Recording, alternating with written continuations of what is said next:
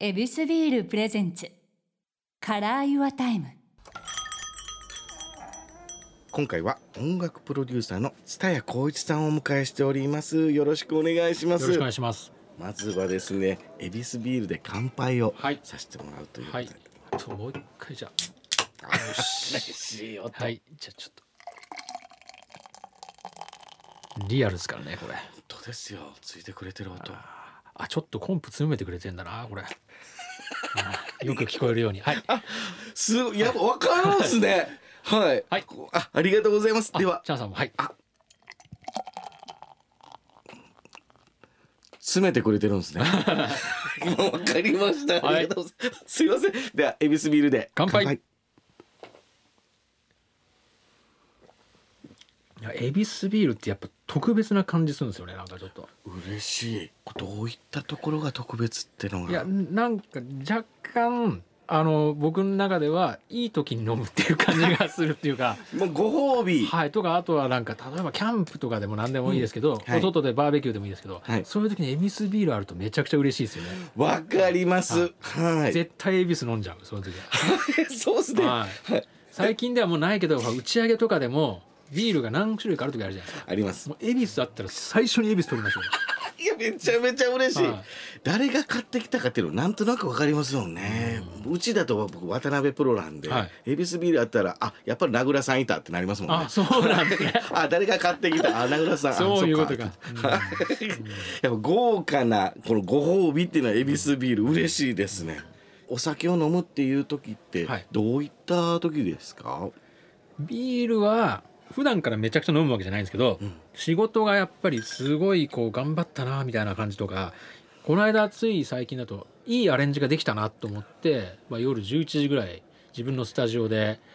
うわちょっと一杯飲むかつで冷蔵庫にあるビールを飲むみたいな感じのはありますね。はい、でまたこのお仕事っていうのがこの切り上げるこのタイミングも結構難しいお仕事ではありますよあーそうですね、はい、そういう時のポンとピリオド1回打つっていうのは、こうお酒ビールそうですねビールはやっぱうんなんか考えてる時とかって結構体温が上がるというか集中してるから結構なんですかあの将棋の人とかって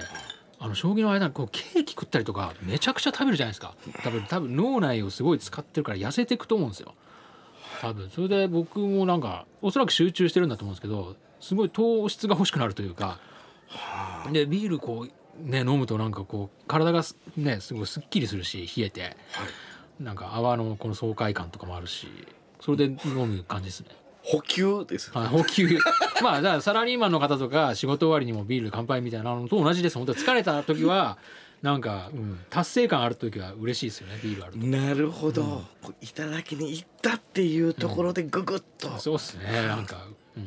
や僕あのたまもうロケでめちゃめちゃいろんなとこやってるんですけどもう脳を使うロケっていうのがいっぱいありまして、はいこう3日間脳を使い続けたら痩せるのかみたいな企画あがあはったんですいはいはいで僕はもうあの中学生が受験するような赤本をですね、うんもうこんな41やのにもう徹底してやるみたいな感じ、はでずーっと頭使っててあーまあ成人男性よりちょい多い僕の体重ですからちょい多いカロリーを摂取しても痩せるのかって言ったら、んめっちゃ痩せたんですよあやっぱり痩せるんだそうなんですあじゃあ集中するって本当大変なことなんですね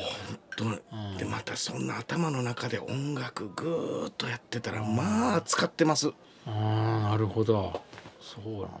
すげえなけどそれを欲するっていうところはななんとなく感覚で欲しい欲しいって待ってるんですまあね、単純にうまいですよね冷えたビールはまあ喉越しがやっぱいいっすよねなんかいろいろ言ったけどうまいっすただそれだけですはいはい爽快でございます、そうなんだけどまあお仕事の時間はまあぐーっとありますが、こうオフってなって休日みたいなってなんか過ごされてるなんかあるんですか休日はですねまあやっぱ結構家族でいることが多いですね、はい、でそれはもうあのお買い物だったり旅行だったりもうとかですねでも最近もコロナであれですけどまあ普通に子供と遊んだりとか、んはい、はよくしますね、はい、そういう時ってなんかそれこそ一緒に子供番組とか見る時もあるじゃないですか、はいはもう当然そういう童謡だ、いはい E テレだともうそっちのメロディーも流れてくる、そういう時ってでもポンって勝手に仕事モードになってあたあのなりますねなりますねあそうなんですねはいはいこれで俺作った方がいいなとか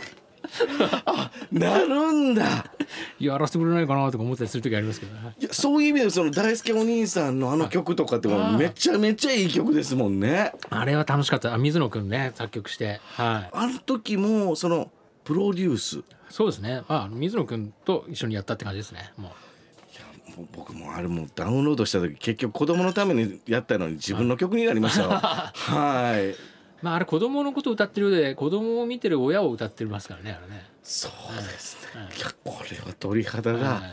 優しく包んでくれはりますもんねはあまあ大輔お兄さんの声も素晴らしいですもんねなんかマッチしてきはりますはねい結局、うん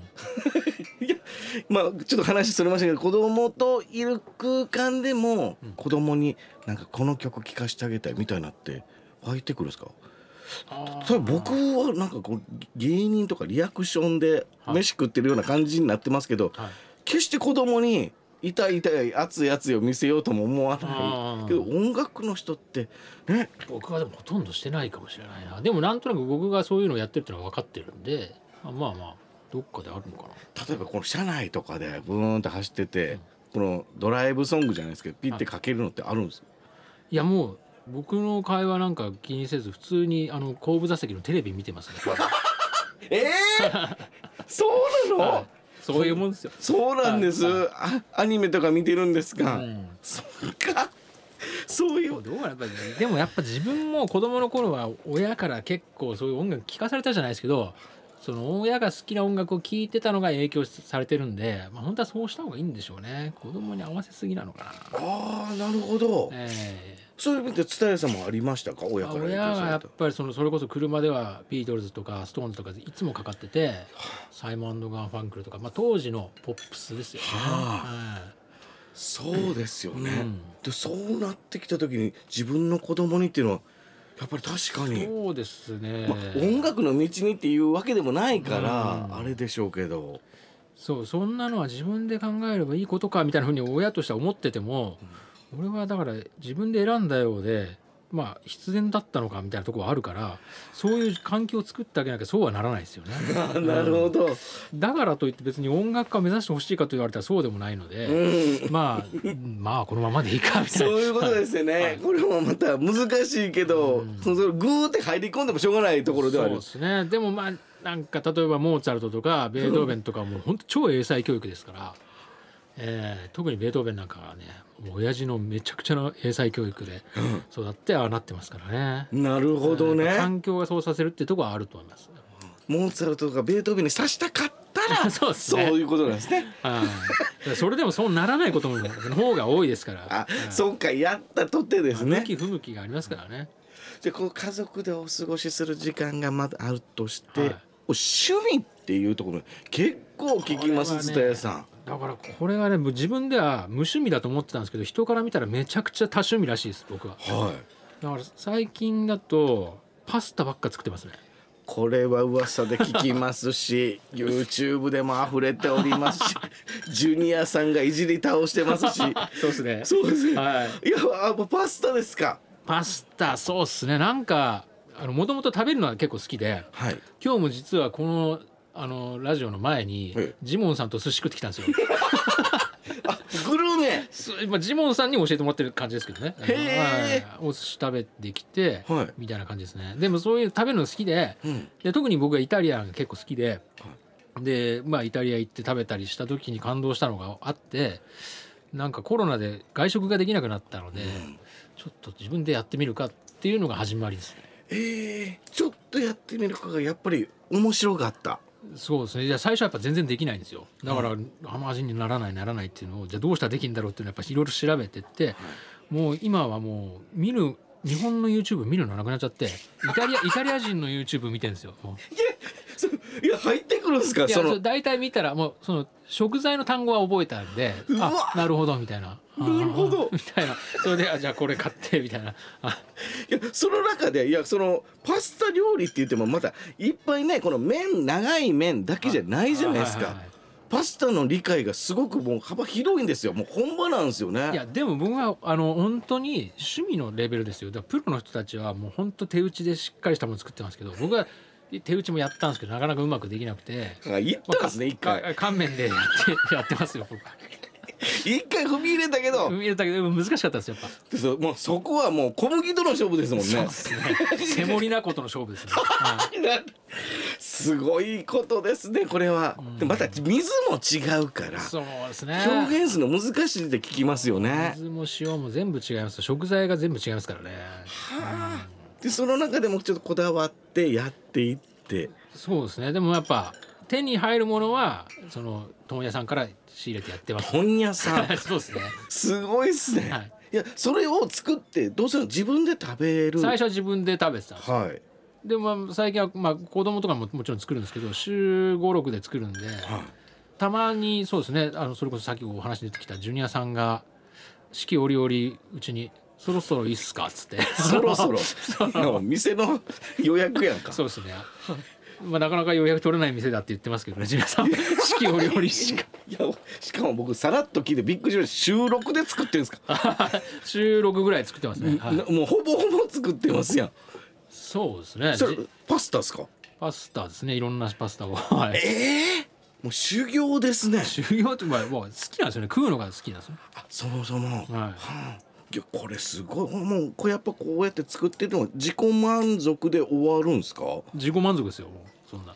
もったいないやお店とかはさすがにできないですよいやけどこのレシピの数も半端ないわけじゃないですかいやーでももうお店に行ったらやっぱお店の人やっぱプロすごいなと思いますもんやっぱら差を感じますやっぱレベルが全然違いますけどまあお言葉ですけどそのジュニアさんのね YouTube ちらっと見させてもらいましたらあの出てきたお皿がもう違いま したもん縁があっての深掘りのゴンのやつや からい